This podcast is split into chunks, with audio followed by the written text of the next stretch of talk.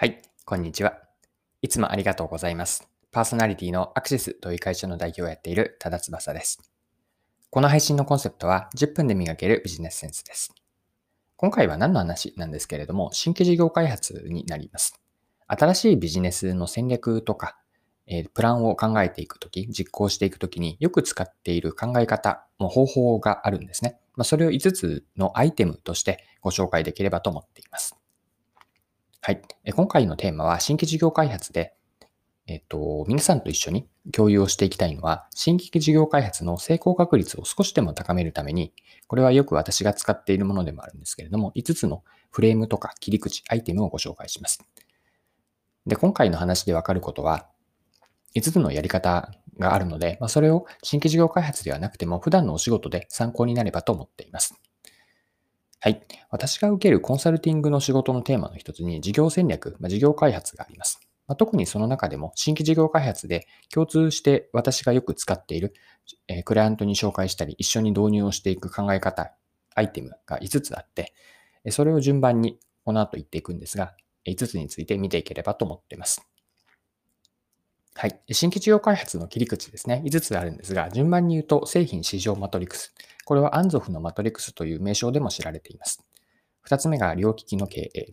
3つ目がリーンスタートアップ。4つ目がOODAループ。そして5つ目、顧客インサイトです。では、今の5つですね。順番にそれぞれについて紹介をさせてください。はい。1つ目は製品市場マトリックスです。これは事業戦略の大きな方向性をまず考えるときに私はよく使っています。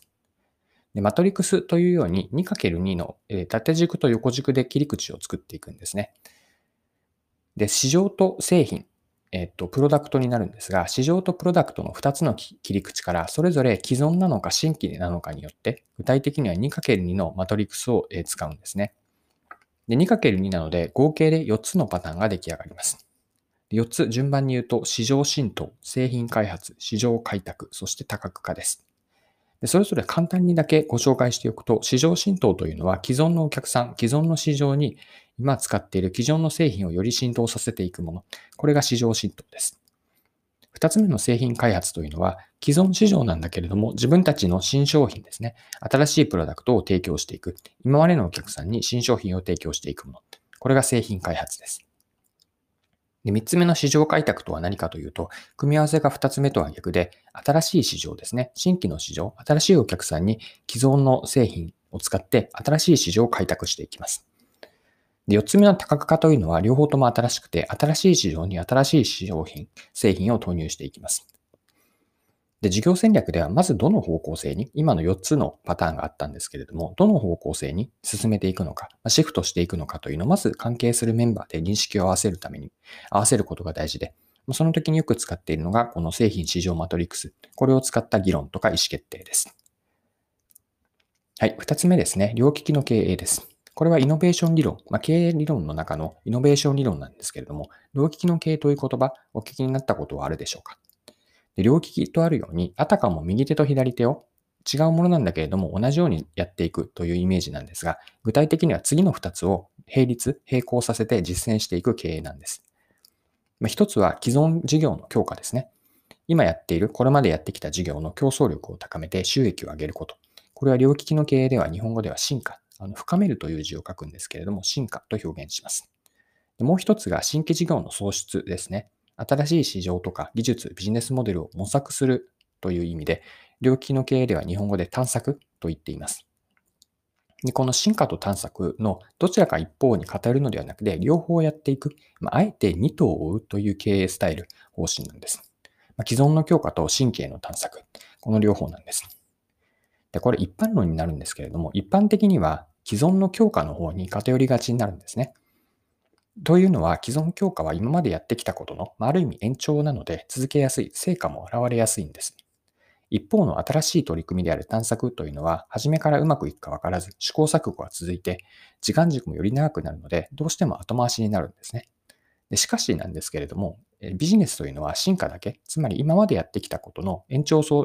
線上だけでは生き残っていけないんですよね。外部環境の変化に適応するためには、絶えず自らも変わっていく必要があるからです。これが意味するのは、両利きの経営では進化という既存の強化だけではなくて、探索という試行錯誤を伴った新しい事業の作り出す、生み出していくことが大事になります。はい。では5つのうち3つ目を紹介しますね。リーンスタートアップです。で、これはリーンスタートアップの、まずリーンの意味。英語で LEAN と書くんですけれども、リーンという英単語の意味は、俊敏なという意味なんですね。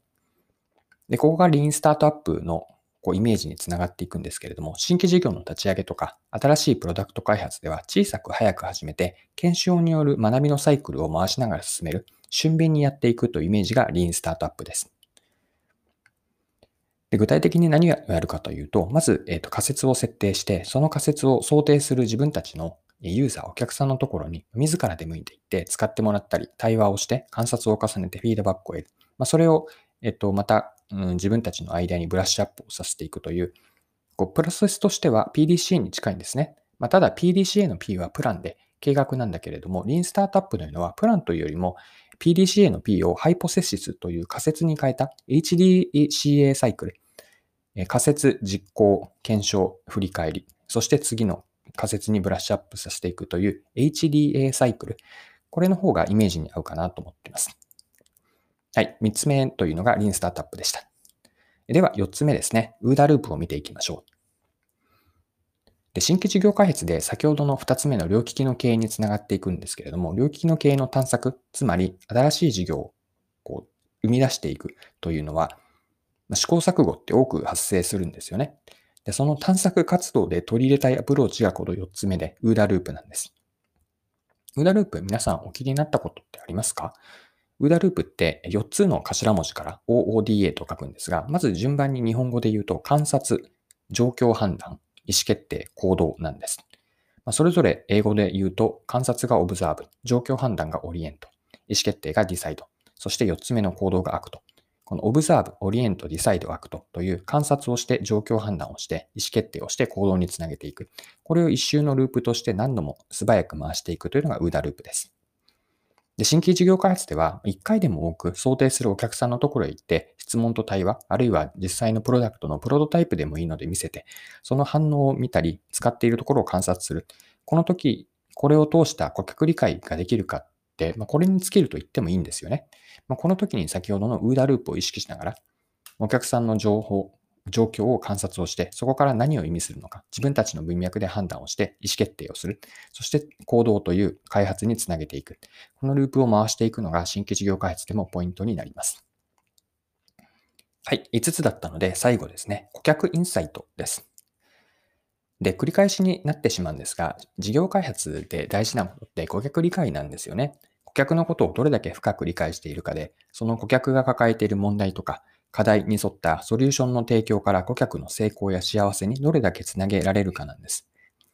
で、ここでの顧客理解のポイントというのが顧客インサイトなんですね。で、顧客インサイトとは何か、これはマーケティングの捉え方なんですが、私の一言の定義があって、顧客を動かす隠れた気持ちです。もう一度言うと、顧客インサイトとは顧客を動かす隠れた気持ちです。で、隠れているというのがポイントになってくるんですが、普段はお客さん自身も認識していないんですよね。ですが、そうだと気づけば、行動につながる奥にある気持ちで、時には生々しいくらい、人には言いたくないような本音なんです。で、顧客インサイトは、普段は本人も自覚できていないんですね。相手から、つまりお客さんに聞いたときに自分のインサイト、奥にある本音はこうですと明確に教えてられてもらうということは、まずありません。本人は普段も自覚できていないから、あるいは知っていても言葉にできなかったり、あるいは人に伝えたくないと思っているからです。で、新規事業開発の担当者が自ら発見して言語化するというのが顧客インサイトまでなんですね。顧客インサイトという普段は隠れている奥にある気持ちまで理解して、だからこういう課題があって、その問題を解決するためには自分たちのソリューションはこうで、そのソリューションを具現化したものがこういう商品、サービス、プロダクトであると。で、その、ベースになっているスターティングポイントが顧客理解なんです。で、顧客を理解するのは本人以上に赤の他人である、自分たちがお客さんのことを本人以上まで理解する。ここに顧客理解の難しさと同時に醍醐味というか面白さがあるわけです。はい、そろそろクロージングです。今回は新規事業開発の時に私がよく使っているもの、フレームとか方法というのをアイテムと見立てて5つご紹介しました。